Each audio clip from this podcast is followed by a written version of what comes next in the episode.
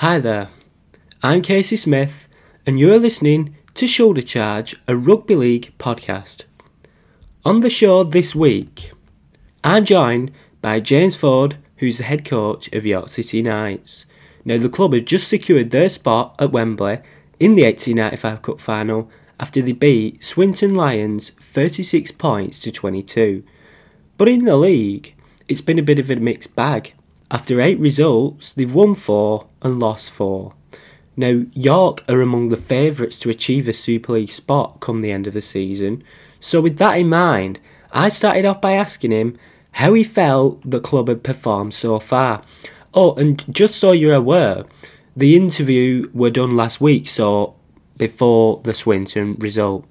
I would I would say mixed. You know, obviously in terms of playing teams in our competition, you know, we've won six out of ten. You know, in the league, we've, we've won four out of four out of eight. Though, uh, you know, we've lost to Featherstone by the skin of our teeth, and, and you know, we lost to Sheffield by a very fine margin.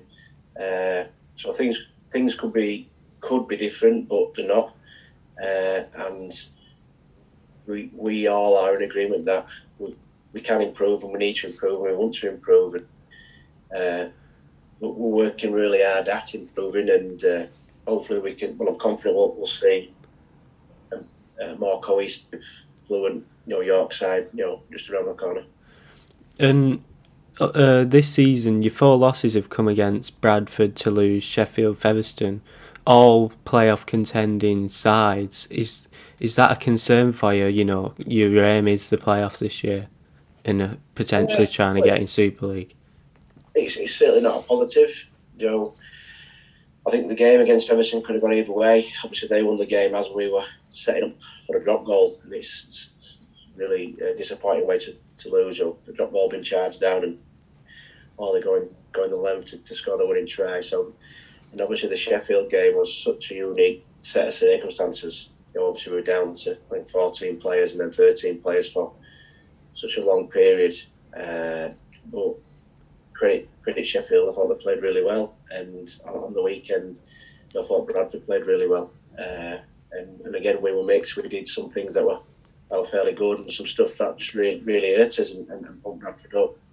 Uh, but you know, we're, we're, aiming to get better. I'm confident we will get better, and uh, you know, we're going to keep persevering and working hard, and I'm sure we will do. So, um, in games when you, your team is being like ill disciplined, dropping the ball and things, like, like as a coach, uh, is how do you like rectify those errors in training? What do you do?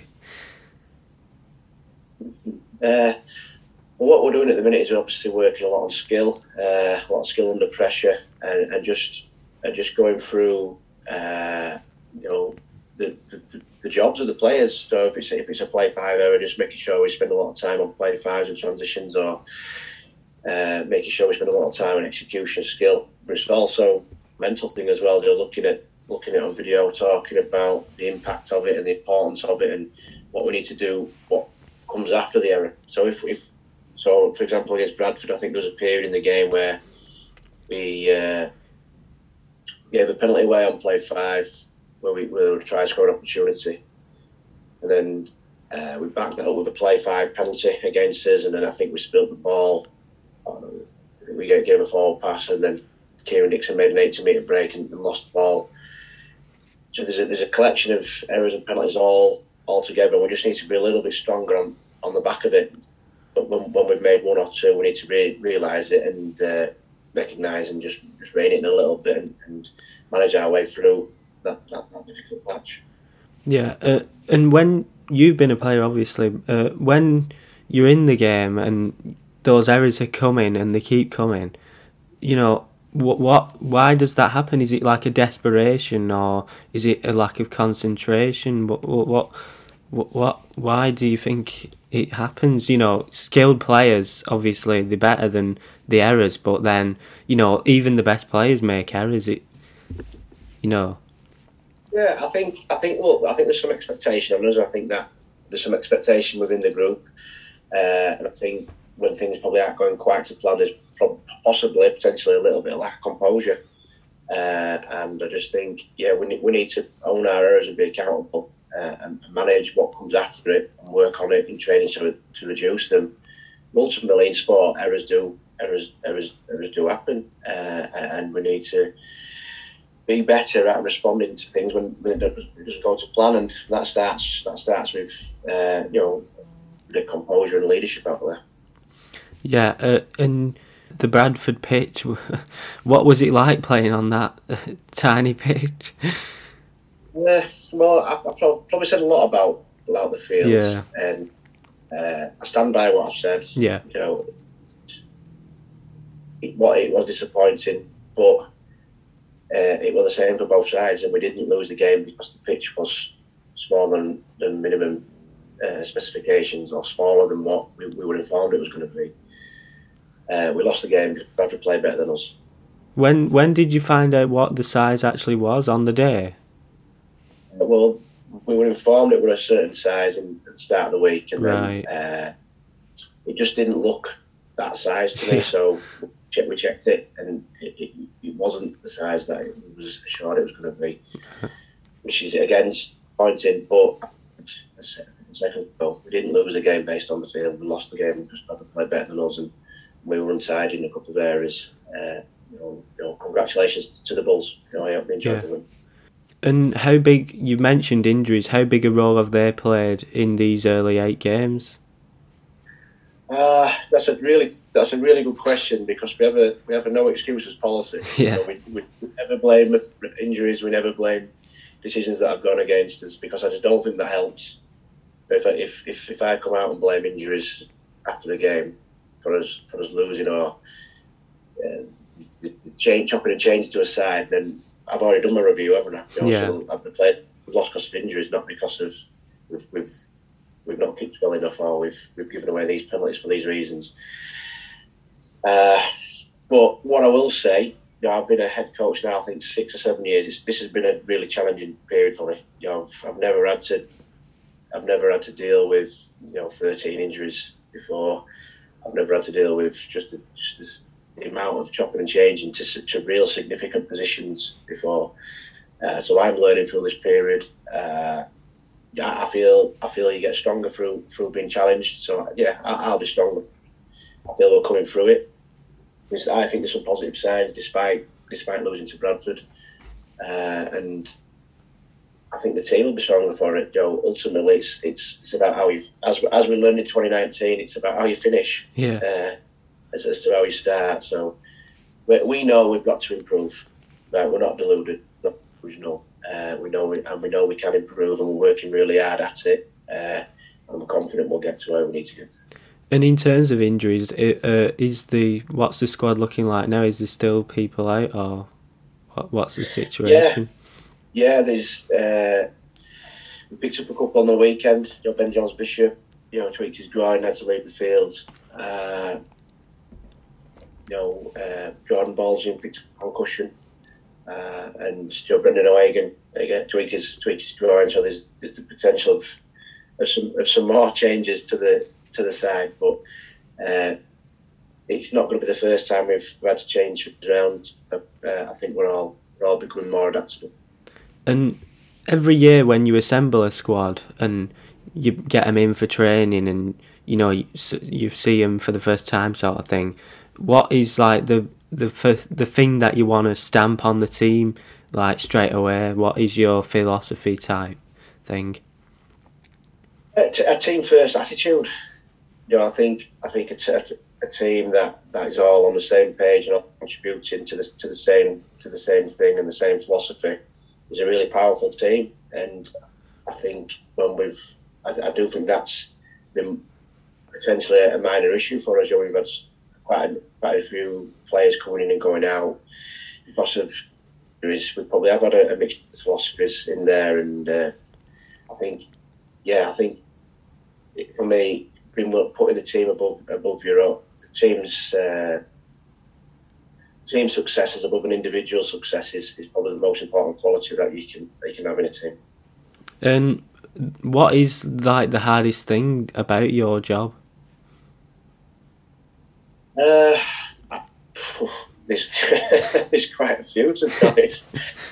Uh, I, the, the thing the thing that I think is the most important, and I think what I find the most difficult, but I, as I said, it's certainly, certainly the most important is you speaking to the players who are playing. Yeah. on a team run, so you can only play 17 and you can only have 21 in your squad. And it's sitting down with the, the individuals who are playing and uh, explaining to them why not and giving them a route back team if they, if, if they do X and Y better and this training exercise, we do it. And, and then and then being willing to listen to them. And listen you uh, it, it's, it's really difficult. It's, it's an emotionally draining part of the of the week but I, I feel it's as I said before I feel it's the most the most important part or one of the most important parts in terms of managing your managing your squad. Uh, and it's something that as a player I witnessed not being done particularly well and it's something that I always wanted to do much better Uh, you've added in Mikey Lewis. How have you rated his um, performances so far? Well, Mikey's Mikey's got potential to be a really good player. You know, he's, he's strong through his hips, he's quick. You know, he can select some brave plays.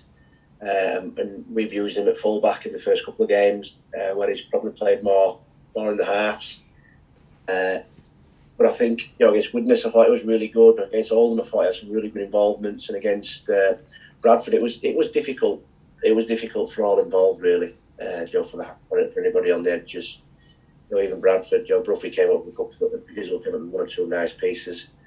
Uh, but apart from that, you know, I thought both teams were, were pretty limited in terms of their execution of shift on the edges. Uh, so it'd be pretty unfair to to, to, to judge him overly on, on that performance. But even still, there was, there was some strong moments from from him. Uh, and so, with the injuries, will you be looking at uh, getting in short-term players, or is that not something that's on your radar? Uh, well, not this week, not this week. Uh, but obviously, we are having conversations with with clubs uh, with regards to strengthening the squad. I mean, ideally, you'd want it to be longer t- longer term than, than two weeks, but ultimately, you've you, you you're influenced by by all sides in that in that deal. Really, uh, I, I don't think we're far away from from being a from being a good side. I think we've got some improvements to make, you know, on the training pitch and in some some uh, alignments to make within you know understandings of philosophies and, and uh, roles and responsibilities. But that that's not necessarily meaning about bringing more players in. But if if, if, players are out there that we feel will strengthen our team, then you know I think the club's shown that they are willing to support support us in, in, in terms of trying to move forward. James Ford there. Now, let's get on to all the action from the weekend. And we're going to start with the cup ties. So, in the Challenge Cup final, it's going to be Saints v Castleford. Now, Castleford, they last made the final in 2014, but they were beaten by Leeds Rhinos. And Saints, for them, it's their second appearance in the in Wembley uh, since 2019, where they, they lost to Warrington, didn't they? And they'll be hoping to win it for the first time since 2008. For Castleford, you've got to go back a bit further than that. It'll be their first cup win since 1986, and it'd be a good ending for uh, Daryl Powell, wouldn't it? Uh, you know, his last season before going to Warrington. But before we get on to the Castleford game, we might as well start with St Helens, and we might as well start with the big talking point that uh, emerged from that game, which was the Theo Fages try. And to be honest, I don't really see why it is a talking point actually, because you ask any rugby player or anybody who follows the game, would you have scored it? And they would have said yeah. And why wouldn't you? It's a Challenge Cup semi final. Going to, you know, if you lose out because you didn't put that ball down, you know, come on. And the injury. So Josh Griffin is taking the ball off his own try line, and then he does his Achilles, I think it was, but obviously in excruciating pain. So he stops immediately and goes to the ground. And obviously, all his focus is on his injury. So he drops the ball, and then Theo Fages is the first to react and he scores it. So, you know, if Josh Griffin were injured, that would have never happened. However, come on, he's, he's got to make sure that ball goes dead, surely. I'm afraid he left it in play and he paid the price. But I don't think that's why Hull lost, really. Even though it was quite close towards the end. But, you know, for me, there's no issues there. Uh, he's injured. I'm, af- I'm afraid that happens in games. You know? And there's refereeing decisions that go against you, but we don't say, well, you know, if we if we could have just overturned that. It doesn't work like that, does it? The referee doesn't then give a decision to the other team because he knows he got it wrong. It happened and it then the game carries on. And Saints yet again, because it's the second time they've played them. I think they played them last week, didn't they? And you know they exposed Hull's right edge again. They put tries. They got men over on that on Saints' left hand side again. And I'm afraid you know Hull didn't really learn the lessons. Although it wasn't, they didn't do it as much as they did the week before. So you know, perhaps they did shore it up a bit, but there was they still found the gaps there. Saints they had more composure. Let's be honest. You know, when it were down to a couple of points, and Hull, you know, they were in the ascendancy. They had the momentum, and all they needed was another, you know, try. But they got carried away, didn't they? They were too desperate. They were make, taking risks. Well, they had to take risks, but the the composure sort of went out of the window and they got carried away and they lost they lost possession, didn't they? And then that's when uh, Saints really extended their advantage, which is why it was 33 points to 18. But I suppose for Hull, uh, you see why they're a different team this year you know, under Lee Radford, uh, do, would they have got that close? I d- I don't know. And re- remember how inconsistent they were. I think one week they were losing 50 points, and then the next they were winning by, you know, it was a bit of a shambles last year. And f- for the quality that they have, they should have been better, really. So, you know, they're a lot more consistent now, and they're a lot more uh, defensively sound, even though there's that problem on the right edge. And I think they might be a dangerous side come, you know, the end of the season and when the playoffs start, if if they're in there, which they should be really, you know, they're going to give a few sides uh, quite a lot of problems, and they definitely could get to the grand final. Now on to Castleford, they beat Warrington thirty five points to twenty which may be a surprise to some. You know, Castleford were on the end of a a big beating from Leeds uh, last week, and Warrington won by a huge margin against Salford. But it was Warrington who was uh, the sluggish team on that game. Uh, might as well start with um, Mike Cooper. I'm sure you've probably, if you saw the match, you've probably seen it, and if you've seen on social media when uh, Mike Cooper was being taken off for I can't remember it was for, but he he went past uh, Steve Price and clearly delib you know there was no uh, mistake about this. I'm confident that he did. He sure he must have done that on purpose. You know, he he definitely leant towards his own coach and barged, barged him out of the way. And Steve Price was sort of like dumbfounded, to be honest. He didn't really react. You you would imagine he left that for, for the dressing room and not not live on the BBC cameras. But what what does that say about what's going on in the dressing room? Well, we'll we won't know, and you can never read too much into it. He might have just been, you know, pissed off that he, he, he, were, he were taken off or he had a, not a very good game or whatever. But, you know, it, there's definitely a disrespect towards the coach. And whether that was just in the heat of the moment or whether it's something deeper, well, only time will tell on that. But it's not a good look, is it? And especially now, it's the second year in a row where they've been in the semi finals and they've lost.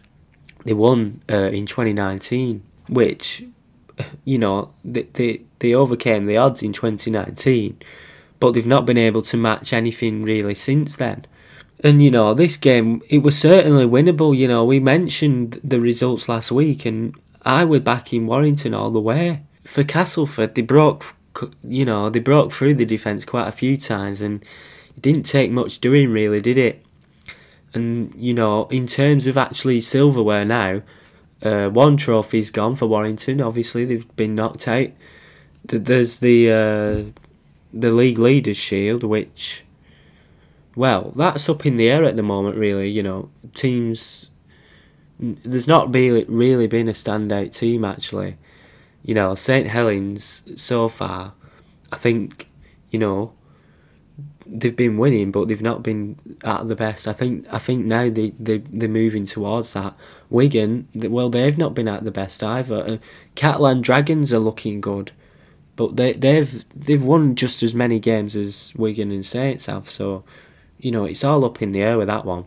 Uh, and then the grand final. Well, who's going to back Warrington now in the playoffs because they have such a bad record in knockout games. You know, I think I don't. I remember uh, whether it were the 2019 um, playoffs or whether it the 2021, but I think it were 2019. Yeah, when Salford got to the uh, grand final, and I think Warrington went out with a whimper in them those playoffs.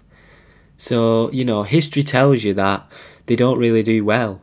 So is it going to change for the Super League playoffs? You know, if if they qualify for them, well, probably not. So, is it going to be a write off again for Warrington? Well, we'll find out in due course. Uh, and into the women's game, St Helens they lifted the Challenge Cup for the first time, and they overcame York City Knights, and it were thirty four points to six. Uh, first time that game were played on uh, national TV, I think uh, on BBC Two. It was on Saturday, uh, or some Saturday, yeah, at BBC Two at at, at eleven a.m. And I think that's now the most uh, watched women's game. So you know, a good milestone's being reached in in the women's side.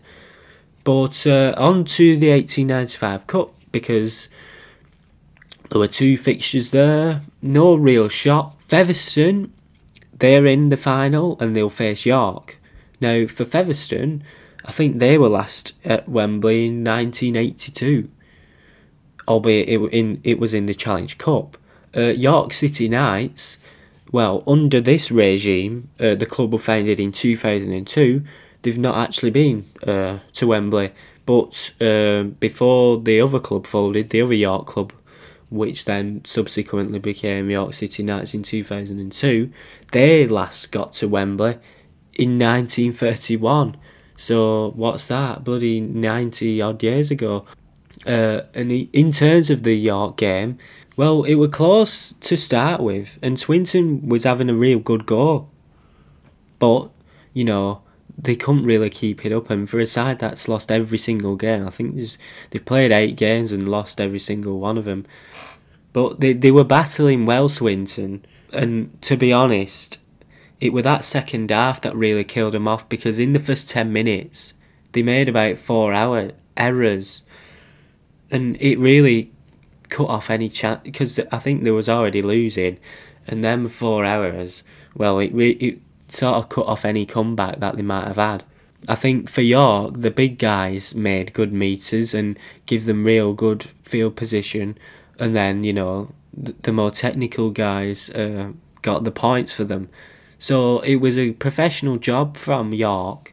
But in terms of Swinton, you know the efforts there. Everyone's playing for the coach, I think, and you know they might be winless, but if they cut out the errors well, they they might have they were came close to beating York if they cut them errors out. And if they play like that in the league, well, they're gonna pick up points. And the other tie, uh, Featherstone, they overcame Widnes.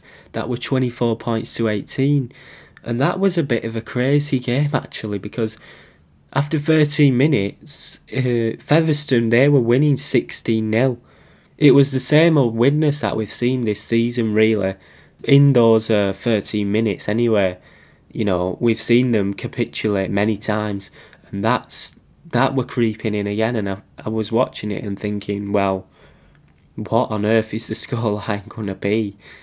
But, you know, despite them being out muscled, despite them having too many gaps in the defence, they actually turned it around. It and in the first half as well, so and they had a try ruled out because of a forward pass. And when when we got to the final few minutes, it was neck and neck, and they had quite a few chances actually to bring the scores level, but Featherstone were let off the hook. The theme there's there's still a theme with uh, Widnes, you know. They go missing at certain points of the game. I'm afraid they're going to have to sort that out because when they do sort that out, they're going to be a, a good side. You know, they've got some terrific kickers in that team and they showed against Featherstone, you know, they can match them sides. Improve on that, and they're a force to be reckoned with in the Championship. Uh, into Super League, the only match there was Wakefield uh, v Leigh, and Wakefield won 30 points to 20. Another loss for Leigh. I think it's nine losses now under the new coach. Uh, if you were Derek Beaumont, uh, after the game, he said he's not been inundated with because obviously John Duffy has, has left now. He, he was sacked. So he said, We've not been inundated with uh, job offers. He, I think he, he said he only had three applications for the for the job. So, you know, was uh, getting rid of John Duffy actually going to do any good? Because no, it seems nobody wants to coach Leigh actually. And he said he, he didn't mention the people who um, applied for that, but he said he basically said, "I'm going to stick with the the guy uh, in temporary charge and, see how he goes." So uh, whoever applied mustn't have been up to it. but it, it just seems a, a a more silly decision, really. But you know what could what could John Duffy do really? You know, last season it was. Uh, everyone putting the bid in to get into Super League because obviously the the championship were cancelled because of coronavirus, but someone still had to replace Toronto. But um, you know, I think the teams who actually missed out on Super League, York, Featherstone, uh, Toulouse, I think they'll be thinking it's a good job we didn't go up now because it was at such short notice. They didn't have any time to prepare. Teams had already done recruitment and then they were sort of picking up scraps of what were left over really so when you've already got a team who is on less quality than everybody else then you're adding in the players that nobody else wants you know you're always going to be down at the bottom aren't you? So what could he have done? And obviously those teams who missed out on it they've got a genuine chance of going up this year. So They've they've spent this year recruiting for that, and then if they are confirmed going up, then they've got a whole, you know, period where to strengthen as well. But Leigh, as usual, the, they battled, and they they were the better team in the first half. But at half time, Wakefield were winning, and it, to be honest, Wakefield didn't have many points until the last couple of minutes when they put in two tries in you know in a short space of time. And that's what happens. Wakefield can not be at it for most of the game, and yet they can still win. That's the margins for for Leigh that they've got to overcome. And Joe Westerman had a good game for Wakefield, and it would it was a case of too much quality really. So you know I I can't really at this stage I can't see Leigh not going down. Uh, into the championship, I think there were two games there. Halifax beat Sheffield 46 points to 12. Um, another loss for Sheffield Eagles. I think that's six games now that they've not won in. Now, I mentioned last week about Sheffield's upcoming games that they're gonna gonna be pick, gonna need to pick up points. Well, that becomes even more emphasised now because six games without a win, you know, if you want to be looking towards the top of the table or at least the playoffs, you know, start picking up points because gaps are going to emerge. They've got Oldham and then Widnes. They've got to win both of those, I think, to be honest, if they want to do anything this year. Halifax, they're going steady. They've won four, lost four, same as York. Uh, to be honest, you know, looking at it's pretty tight uh, below uh, Toulouse and Featherstone.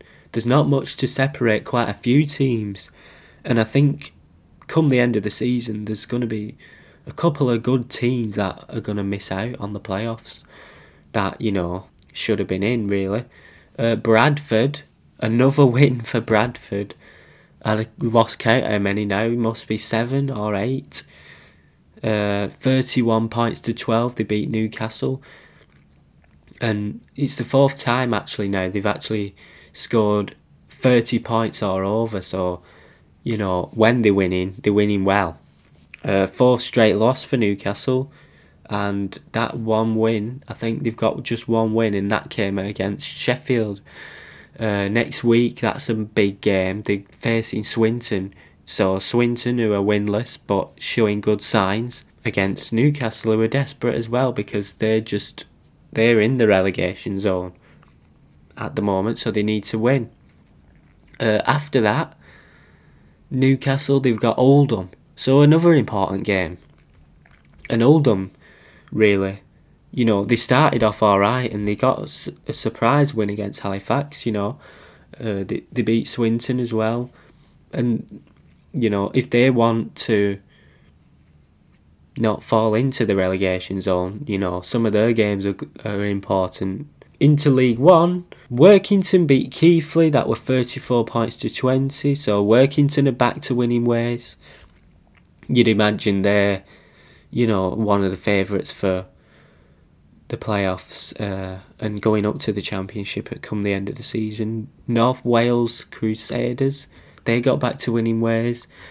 They beat Coventry, who did that good win against Rochdale last week. Rob Massam, he got a hat trick. To be honest, um, North Wales could have had more points, but they missed three conversions. So a convincing win there. At Doncaster, they're continuing their good form because they beat London Skolars 46 points to 12. to be honest, that was actually at level at half time, according to the BBC um, match report. So, a big second half from Doncaster. And the shock of the round is Hunslet, who beat Rochdale. They It was 36 points to 22. And for me, Rochdale, they're going for a bad spell, really. They, they got relegated back in 2019. They've obviously not played League One for a while, but you know, they've not been good all season. And to be honest, there's a couple of teams better. Well, Workington are better than them at the moment, Doncaster are better than them, and Barrow are better than them. So you know, Rochdale, they've got ambitions of getting back into the championship and doing, being, you know, a more solid team in the championship. But they, they're not going to do it anytime soon if they carry on what they're doing now. Because they've not been at the best all season. And I thought they'd be doing better actually. I thought they'd be winning most games. And it's a pretty poor losing to Hunslet. They only had one win and I think was that against West Wales, I think, and in Hunslet's last two games, they've only scored six points. So Rochdale, they need to be winning. I don't know what's up with them. Uh, on to Barrow, another win for Barrow. You know, still unbeaten. Are they going to go the whole season? We'll be finding out.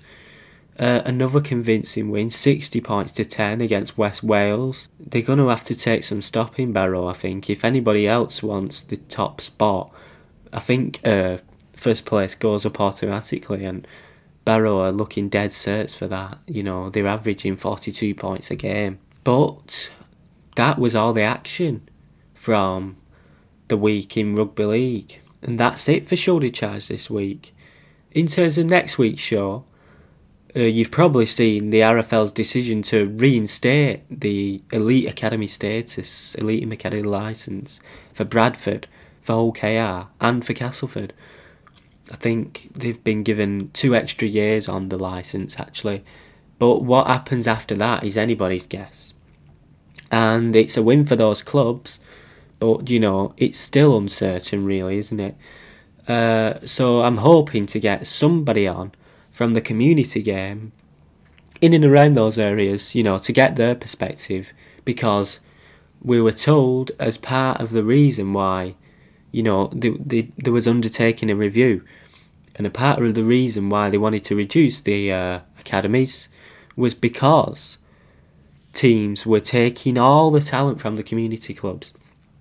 And, you know, the community clubs were left with, you know, not much. So is that the feeling we'll, we'll be finding out? And also, there's the issue of participation as well and pathways, you know. I remember an earlier episode, one of the earlier ones, speaking to uh, Paul Scanlon Wells of Rochdale Mayfield, saying, you know, they've lost 50, 50 kids because of uh, coronavirus. So participation was already, you know, not not where it should be. So with COVID as well, what, you know, what what's going to happen? How are they going to get more people to, you know, participate, get more players in, increase the player pool? That's what we're going to discuss. And there's a lot more, you know, there's all sorts going on. So that's going to be the focus for next week. So do join me for that. See you then.